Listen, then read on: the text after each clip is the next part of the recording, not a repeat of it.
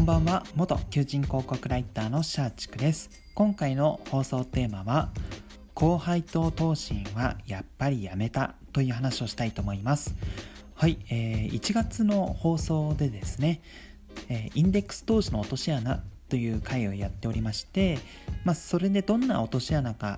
あるかというと、まあ、日々のキャッシュフローは増えないよと、まあ、金融資産は増えるけども基本的に投資したお金っていうのはそのまま出ていくだけで、えー、毎月のこのお金のやりくりの中で言ったらキャッシュフローは増えない。っていうところから、えー、キャッシュフローを増やす増やす、まあ、配当メインの、まあ、そういう積み立て投資というかそういう金融資産もいいんじゃないかなえー、個人的にはちょっと興味があって買うかもしれませんっていう話をしたんですけども、えー、いろいろやっぱり検討して勉強を改めてしてやっぱりこの配当高配当株とか、まあ、そういう積み立て投資とかあとは ETF はやっぱり買わないっていうふうに決めました。はい。で、えっ、ー、と、基本的に今私がま30代前半で、長期投資前提なんですね。で、えー、何のために投資してるかっていうと、まあ、老後とか、そうなった時に、えっ、ー、と、年金とかも当てにしなくて良いようにしたいと。まあ、ある程度、え金融資産だけで、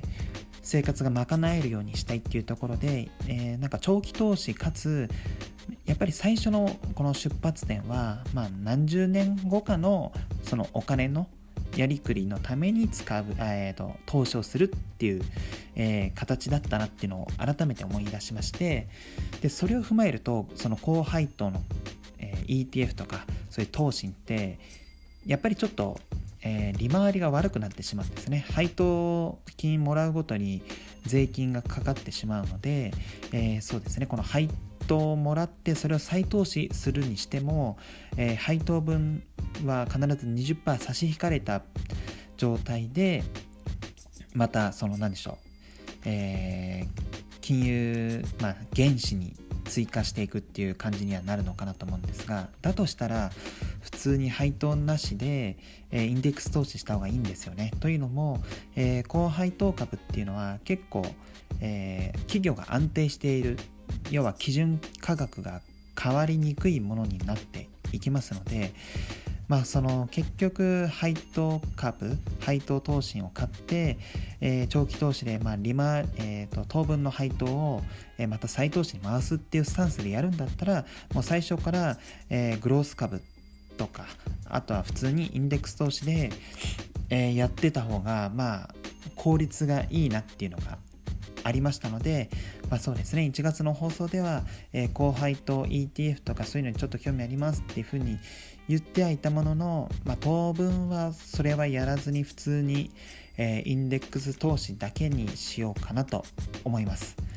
はい。まあ、今回は本当転職ハックラジオの放送の割には全然転職には触れられていないんですけども、やっぱりそうですね、この、この放送を踏まえて言えるとしたら、やっぱり日々日々この考え方とかって変わってくるなと。えーと、当時考えていたその根拠となっている情報がまた